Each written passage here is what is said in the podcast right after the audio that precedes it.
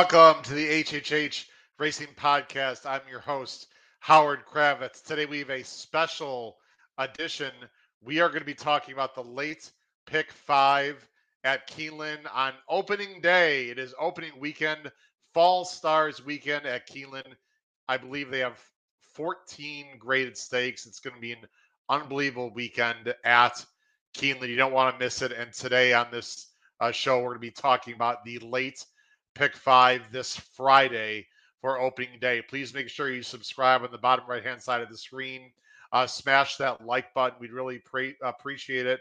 And also hit the notification bell because we're going to have a lot of new shows coming up. We're going to have pop up shows like this one, which has been somewhat unannounced on our uh, programs, especially for Keeneland. It's Breeders' Cup preps. We have to cover these races. These cards are unbelievable. Please make sure you hit that notification bell so that you know when new content will arrive. Of course, you can see my name tag there is my Twitter handle at hkravets. And at the bottom of the screen, you can reach me through email hkravetshorse at gmail.com. This preview of the late pick five at Keeneland is to be covered just by myself. We're going old school. Uh, it's just myself and my opinions on the late pick five. I've deep dived already for the late pick five on Friday. It's a very difficult sequence. It's a very fun sequence. I think we can definitely get some prices.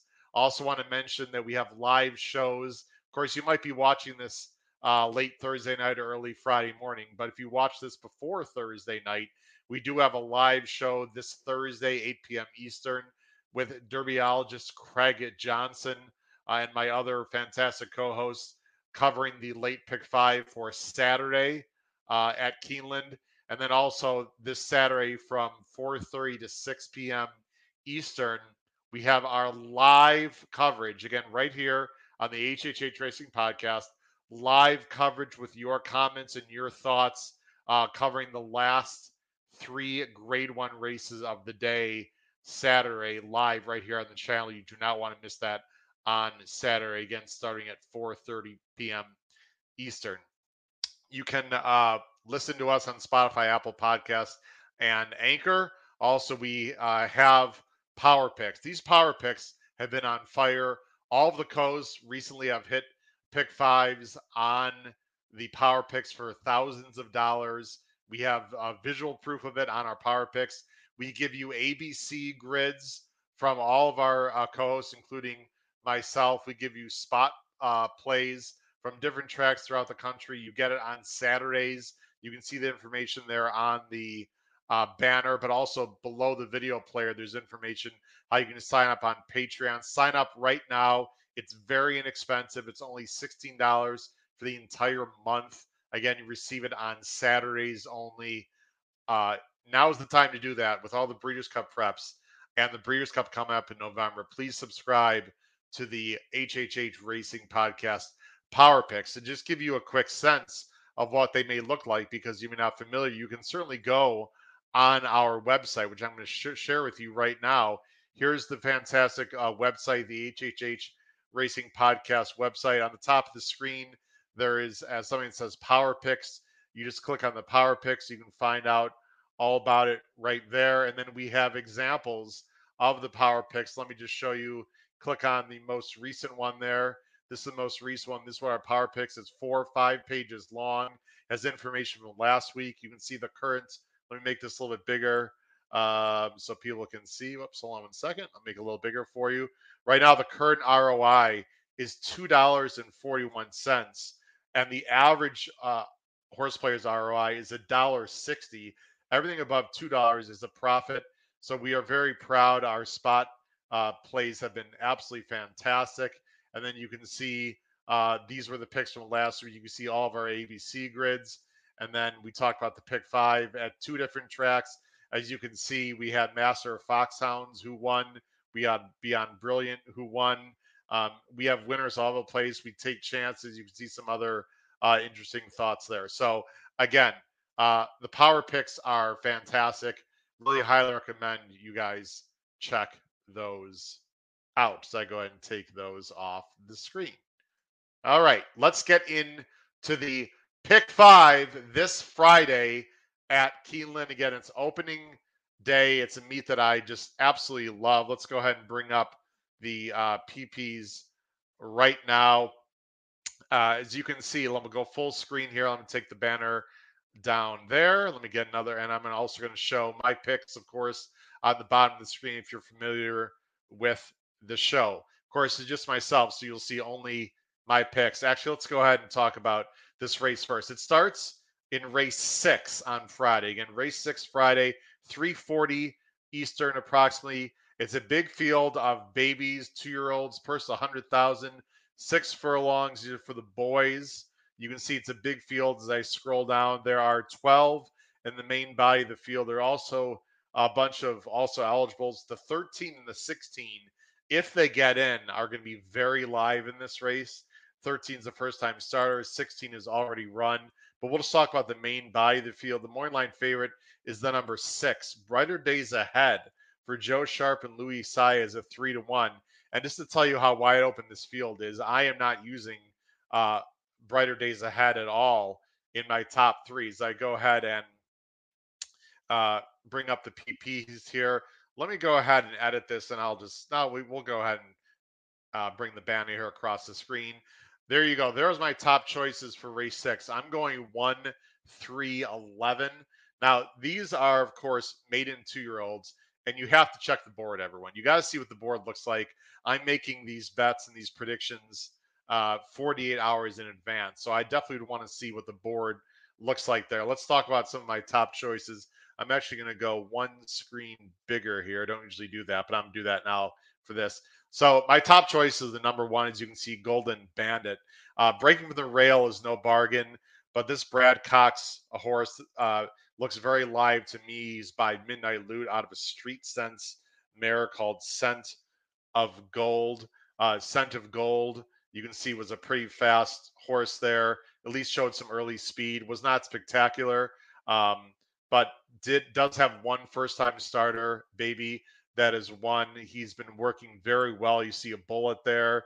Uh, you see another nice 101, minute and four, minute and three. Uh, I think this horse is going to be very live. and we'll have to see what the board uh, says. Uh, but I think with Geroux in the saddle, Golden Bandit is very live. Another horse I like here is the number three, Mobster, 8 to 1 more line for Mark Casse. This horse has even better breeding, you could argue, at least early than the one. You see the workouts aren't quite as impressive. This is a horse by Uncle Mo out of a Meadow Lake mare called Meadow Breeze. And Meadow Breeze, as you can see on the screen, was very fast. Uh, won the matron grade one as a two year old. Uh, didn't run very well in the Frizette, but anyway, was staked. Was you know staked as a three year old. Um, has many siblings also that have done very well. Uh, Magic Star was a very nice turf horse actually. Uh, Duke of the City won 155,000. Uh, uh, provocation for Bob Baffert uh, won her maiden uh, out of this dam. So this is a very live family. Again, check the board, but I think Mobster is very live in this spot. And then I'm interested a bit in the number 11, Sir. This horse cost 97,000 by Munnings out of Medaglia d'Oro mare. Ken McPeek does not crank his horses up first time very often. This horse was on the turf at Kentucky Downs, goes turf to dirt, did close very nicely, but you can see he's been working on the Keeneland dirt, including back on August 25th with a bullet in the holster, 47 and 1, a breezing from the gate. So maybe just McPeek threw this horse on the turf just as a prep for this race here. Sir is 15 to 1. I'm very interested in that in that horse. It's a very tough field. I would go deep in this race. I'd also probably use the four, five, six, and nine. If the also eligibles get in, they have to be used. It's a tough field for sure. Let the board be your guide in this first race here at Keeneland for the pick five. Let's go ahead and on to the second leg of the pick five. So I go ahead and switch my screen. Race seven is the Stoll Keenan Ogden Phoenix Stakes Grade Two $350,000 is the purse. This is a win and you're in for the Breeders' Cup. It's three year olds and up, six furlongs. These are nice sprinters. You can see the field there. It's a field of eight, led by the number two, Special Reserve, a very fast gelding for Michael Maker and Tyler Gaffalione. I'll go ahead and put the PPs up here for the Phoenix, and I'm also going to pick up my picks. There's my picks on the screen. I'm going five, six, seven in the Phoenix. We'll get back to special reserve there in a second. But I'm going with the number five, Sibelius, who is an absolute raging form, five to two morning line for uh, Jeremy O'Dwyer and Junior Alvarado. This horse just seems to be getting better and better. Uh, graduated out of the optional claiming ranks, won huge at Pimlico last time in the Light the Fuse with 106 Beyer. Uh, has a, a, maintenance bullet 34 and breezing at, at a training track. Uh, I think he's going to be sitting off the pace. This is a four year old by not this time who's just getting better and better. I love the fact that he draws outside the other main speed, and you can see two back. He won from just off the uh, the pace. I do not think he's a need the lead type, although he'd prefer to be on the lead. This is a very good uh, gelding who's in raging form. There's quite a lot of speed in this race. I would go with the number six, Necker Island, in second for Chris Hartman and Francisco Arrieta is the best closer in the race, in my opinion. Has been running solid Beyers cl- close to 100. Is coming back a little bit quick, coming back in you know about three and a half weeks here or so. That's a small concern, but he's in very good form. Used to be a sort of a miler, and they've turned him into a sprinter. He's very good. And my long shot play here would be the number seven, Maniwa for Wayne Catalano, who had Aloha West in this race last year. Corey Lanerie is most likely to get to the rail at some point or try to save some ground. This horse's best effort in a while came last time when he just lost to miles ahead. Yes, it was a fast pace, but he's getting better and he's a closer in a race with a lot of speed it could pace collapse. I'm a bit interested in Maniwa, probably more underneath. Now, what about the two? The two, who's going to be the favorite here, most likely special reserve. I think this Michael Maker trainee was better last year. Can he win on Friday? Sure. But he's going to be pressed all the way down on the inside from the three, just who's outside, top gunner, most likely. And definitely, you would think from the five, my top choice, Sibelius. So I'm not sure the trip's going to work out. If he outbreaks the field and somehow gets an easy lead, I suppose he can win. Uh, but he looked like he was in much better form last year. He just has not returned the same as a six year old, although he did win very well last time at Mountaineer, which tends to be a speed favoring track. I'm going five, six, seven in the Phoenix. I'm against the number two special reserve. Let's go back and now talk about the next race here. Race the third leg of the pick five on opening day Friday at Keeneland. This is the Chase, Morgan Chase Jessamine Stakes. This is for two year old fillies on the turf going a mile and a 16th, $350,000. Like I said, it's a grade two. It's a win and you're in for the juvenile fillies turf. It is a very big field. As you can see, there are 12 horses in the main body. There are also four more horses in the also eligibles. And I'm not going to talk about this horse much, but the number 13 tax implications for Chad Brown and Irad would be very live in this spot if she does get in. But let me talk about the horses that are in the main body. In the main body of the field, the more line favorite is the number three, Delight, for Jonathan Thomas and Louis Saez. Let me go ahead and bring up uh, the PPs of the Jessamine, and I'll go ahead and bring up my top choice. And my top choice in the Jessamine is uh, going to be the number three, the fa- early early morning line favorites. Delight again for Thomas and Saez. Uh, this horse is by Mendelssohn have a Medaglia d'Oro mare. She seems to be versatile. She's two back. Um, she came a little bit from behind in a fast pace at Saratoga. Last time they went to Delaware, and she stalked and pounced. She does not lay over this field by any means. This is a completely wide open race. However, I like Saez in the saddle here. She seems to be uh, in good form. It's a wide open field. I would not take four to one on the win end, but I do like Delight a bit in this spot. One of my price plays of the entire day, and I have talked about this on the on the show a few times uh, before, is that I am uh, handicapping without morning lines. I realize, of course, on the screen is the morning line, but I have begun for the last month or two to handicap without the morning lines. And if you've never handicapped without the morning lines before, I really recommend it's a great exercise because you don't let the morning lines influence your opinions at all. And as I handicap this race, I like the 11. Knock your socks off, who is 30 to 1 morning line for an excellent underrated trainer, Chris Block. And look who he puts on Flavien Prat. And Flavien Prat does not ride for Chris Block very often. Let me show you some reasons why I like the 11 knocks your sock off. First of all, this is going to be, we're not going to show the whole race here, but this was uh, the main breaking score for knocks your sock off. And um, she is the five right here. And I'm just going to go ahead let it roll through a bit. Again, knock your sock off, uh, socks off is on the outside right here. This was that Colonial down. She does not get the fastest figure. I will give you that. But as we go ahead into the stretch, as I fast forward a little bit here, she's going to make a very wide sweeping move. You see, she's number five here in the white, and she blows by the field. I thought she was very uh, professional. She was even a bit of a price in this race, but look how wide she's in. You know, the five, what six, even seven path, and some of that's because she just has so much momentum.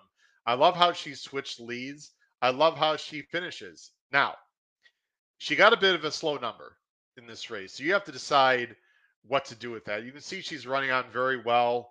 She wins this easily, um, but again, uh, she strides out nicely. She did get a bit of a slow figure. Okay, so if you want to take that as a negative, obviously I would understand that. The next race that knock your socks off runs was at Kentucky Downs on September 3rd.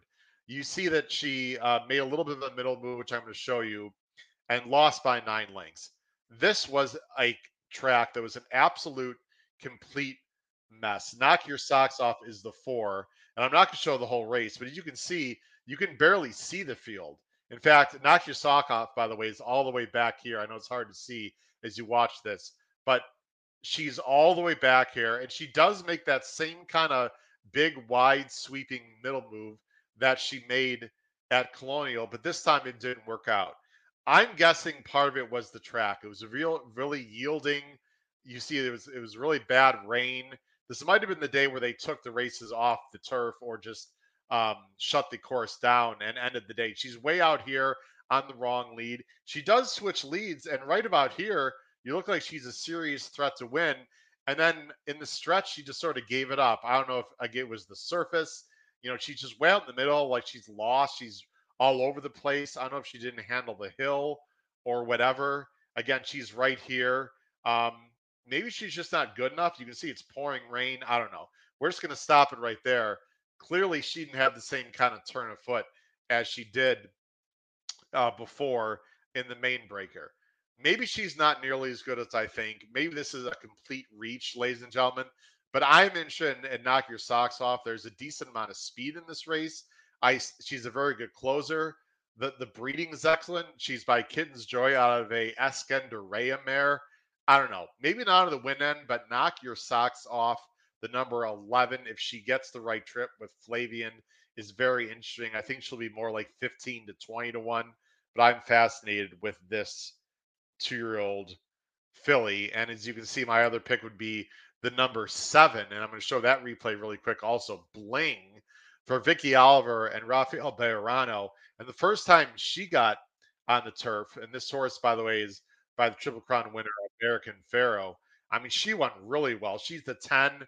Uh, let me back it up just a little bit here. She's the 10, getting a very nice stalking trip. She's right here. Once she clears the field on the turn, she draws off very well. Now, this race was only five and a half, but you can see her right here winning really as easily as possible. I like the acceleration She's pulling away from the field, and you can see the jock look just wraps up. Complete look at this, complete hammer lock, and wraps up on Bling right here. So Bling had a lot more to give. I think Bling's going to take some money in this race, more than her six to one morning line. But there's no reason why Bling cannot stretch out. You see this horse is um, out of a Fort Larned mare. Fort Larned, of course, a very nice distance horse who won the Breeders' Cup Classic on the dirt. So Bling is another interesting horse. Wide open race here in the Jessamine. Let's go ahead to the next race here. This is the second to last race of the day. It's race nine. We've got another stake race. It's the Alcibiades. It's a grade one. It's a win you're in for the juvenile fillies. Half a million dollars is the purse. They're going a mile and a 16th. You can see the big field right here as I scroll down. Uh, there is uh, no also eligibles. You have 14 in this race. And the morning line favorite is the number nine, Fun and Feisty, coming off a win at Churchill for McPeek and Leparoux. But as you can see, it's a very big field. Let's go ahead and go to the PPs right now. Again, this is to me is another spread race. It's a very tough sequence, everyone. I think you got to go ahead and spread here, in my opinion, as I go ahead and bring up my picks. I'm going 4 12 9 in the Alcibiades. Let's go ahead and take a look at my top choices here. Um, yep, I just want to make sure that that actually I'm on the wrong race. Okay, I knew it. 4 12 9 is correct. Let's go ahead and switch over the next race. There we go, ladies and gentlemen. My top choice is the number four, Raging Sea, for Chad Brown and Jose Ortiz. Six to one morning line. I'm going to show a bit of the replay of Raging Sea's maiden win. Now, she wasn't really bet, you know, like a typical Chad Brown. She was six to one. There's a few things I like about this horse, though. Raging Sea is in between horses. It's hard to see. She's outside of the two. Uh, again, right, you'll you'll see her better. She's the four. She's right here. My arrow is. She was in between horses a long time, and she took a lot of dirt. To me, this is a very professional effort. It's not flashy. It's not a wow effort. You see, she's right here. I love when two year olds take dirt, and I love when they can split. You see, she is going to grind her way in between horses, and she's going to beat the number eight pre uh, Peace Cruiser, who was the favorite at two to one. So she took dirt. She was in between horses. She fights. She comes up the inside. Not easy for a two year old. There are just a lot of things that she does, and also watch the gallop out. She gallops out well. You're going to see it here in just a moment as we watch the uh, the races across the finish line. And where is she? Raging Sea, where are you? Oh, they had to show the last horse. Uh, there, there she is. Anyway, that not much of a gallop out, but she galloped out with the uh, winner there. Uh, again, it's not flashy, but this is the kind of maiden score I really like. And look at the breeding. This horse is by Super Sire Curlin, Paul Halloran, are you paying attention? Your favorite horse out of a Stormcat mare, Stormy Welcome. And Stormy Welcome, uh, you can see, um, had three out of actually, let me go ahead and show the siblings. Stormy Welcome had many nice horses, including Weather Whiz, who was a decent two turn horse, earned over $308,000. Uh, Dublin Up, who was trained by Peter Miller, who you can see was in the Santa Anita Derby in 2014 and ran well early in his career. Welcoming, who, yes, was a turf horse, was a two turn horse, earned $200,000. Again, my point being is that it appears that the uh, damn Stormy Welcome threw some nice horses, including horses that want to go long. You know, Curlin wants to go long for sure. Raging Sea in a wide open race, my top choice in the Alcibiades. Another horse I want to mention here is the 12. And I am very interested in the 12. Take charge, Brianna, for the coach, D. Wayne, and for Flavien Prat. It took her a while to break her maiden. By the way, same sire, Curlin, out of a Warfront mare. And if you remember this last race on September 4th, I do remember it at Saratoga. Take charge, Brianna broke her maiden here, and she's the two horse. Watch the inside, folks. Watch the two. She stumbles pretty badly from the rail, which is usually right there. She stumbles and she just sort of lost her balance. And by the time you see it takes her, she's on the wrong lead here, and just takes her a while to get going.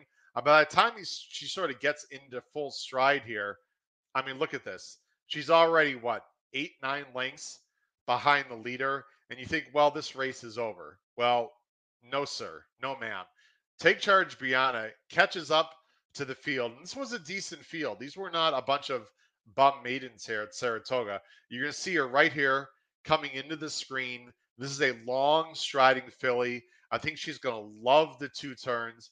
Once she gets the outside, she grinds all these horses down, passes everyone in the field, and I like the visual.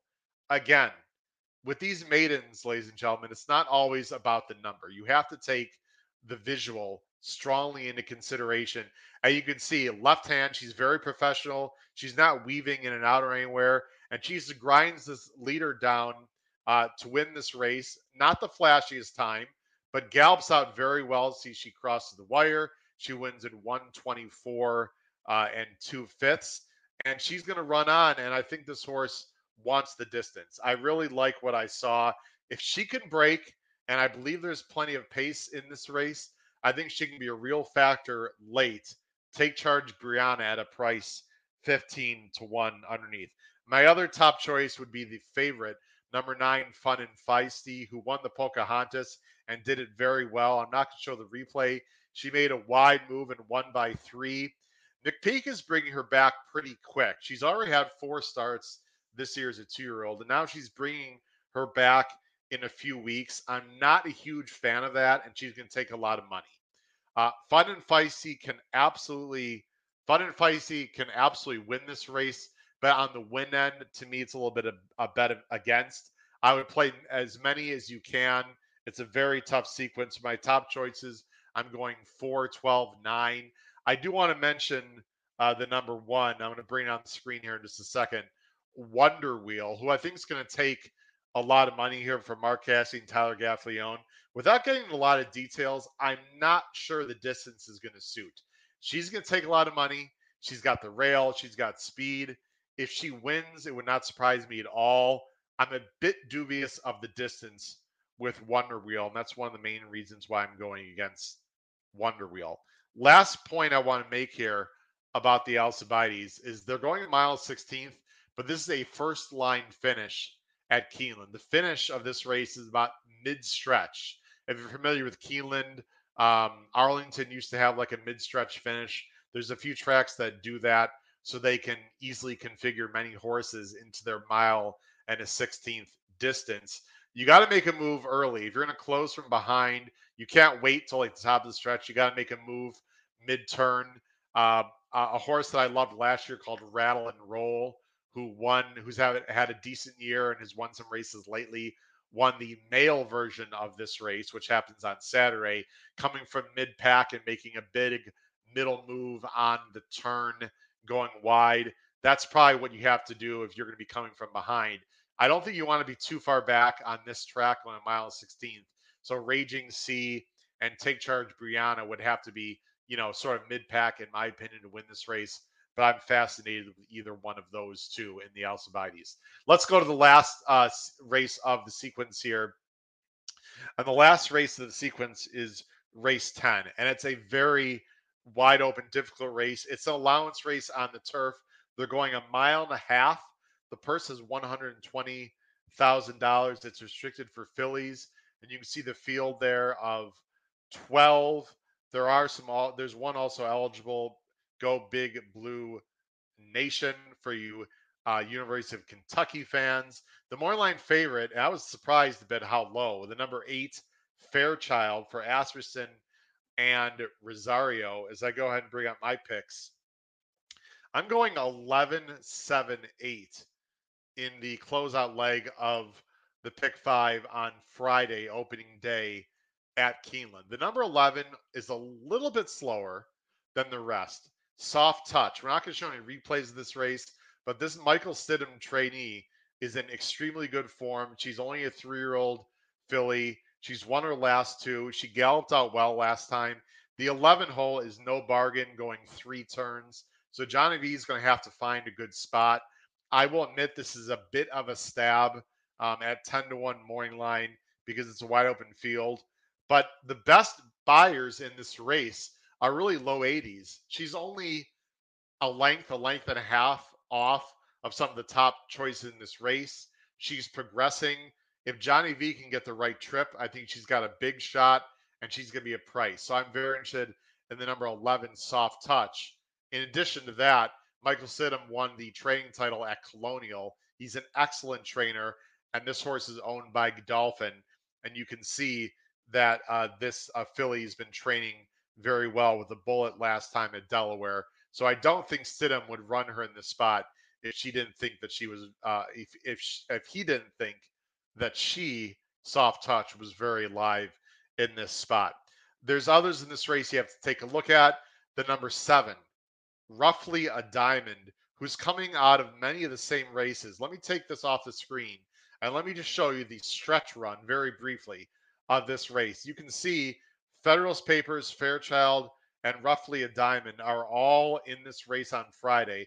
They're the two, three, and seven, and they're all coming out of the same race. I'm going to take it, I'm going to show you two things. First of all, watch the two. The two is roughly a diamond in the start. Horrible start, horrific start. You see right there, wow. There's roughly a diamond, got a horrible start. Meanwhile, the other two I mentioned got a great start. And why is that important? Because when I show the stretch run here, here's the two roughly a diamond making up all that ground. Here's Fairchild, the three. Here's the seven who had zero excuses in this race. And roughly a diamond was right there at the end in a four horse photo after that kind of start. That perks my interest a lot. The problem is everyone saw that start. And, and now you watch this HHH racing podcast. Now you've seen that start. So roughly a diamond might take more money than she should. Uh, but I think she's interesting. The number eight, Fairchild, is a nice horse who's going to be on the lead. She's already a four year old, although. Um, so I don't know how progressive she is. I think the three year olds at this time of year have more upside. Uh, the horse that I'm really against in this race, to be honest, um, would be the number four, Federalist Papers for Brendan Walsh. Um, he takes over the training over Chad Brown. Um, Brendan Walsh is very good. I don't think this is like a major trainer change. I just think she hasn't gotten any better. She's a four year old. And that last race, ladies and gentlemen, uh, Federalist Papers had absolutely no excuses whatsoever. So I'm going a little bit here with the fresh face. I'm not that excited about the race replay that we just saw. I don't like when horses are clumped together at the end. I think the number 11, Soft Touch, is an interesting fresh face, but she's going to have to uh, uh, find save ground there on the first turn. Hopefully, Johnny V can do that in the last race. Let me show you my pick five ticket very quickly, and I will tell you, ladies and gentlemen, uh, this is no bargain. Now, usually on the show, I know I'm going to get some hate from my uh, co-hosts when they watch this show. Usually, I do fifty dollars or less, but hey, this is my show tonight, so it's just me. I can do whatever I want. Uh, trying to hit this pick five on a $50 less budget would be extremely difficult. And to be very honest, this $108 ticket you see at the bottom is no bargain either. But for those of you who are going to be listening, I want to read off the ticket. It's 1 3 with 2 5 6 7, with 3 7 11, with 4 9 12, with 7 8 11. It's a $108 Caveman Pick 5 ticket if you don't think uh, you have the money or the budget to play the pick five, I would totally understand that. I'm personally going to play an ABC ticket of probably more than the figure you see on the screen. If you're looking for a cheaper ticket, I'd play the pick four. If you play the pick four, it's only a $54 ticket 2567, 3711, 4912, 7811 if you agree with my selections. And then you would also be skipping that first leg, which is a bunch of babies Although you would be able to see the board, of course, if you play the pick five. Either way, this is one heck of a sequence, ladies and gentlemen, on uh, Saturday, excuse me, on Friday to open what is going to be an incredible fall meet at Keeneland. And then, of course, after their uh, very shortened uh, exclusive fall meet, they have the Breeders' Cup at Keeneland Racecourse in the first week of November. It's going to be absolutely outstanding. I want to thank everyone for watching uh, the HHH Racing uh, podcast and this edition as we cover like a glove the late pick five on Keeneland opening day this Friday. Good luck with your bets, everyone. Take care. Bye bye.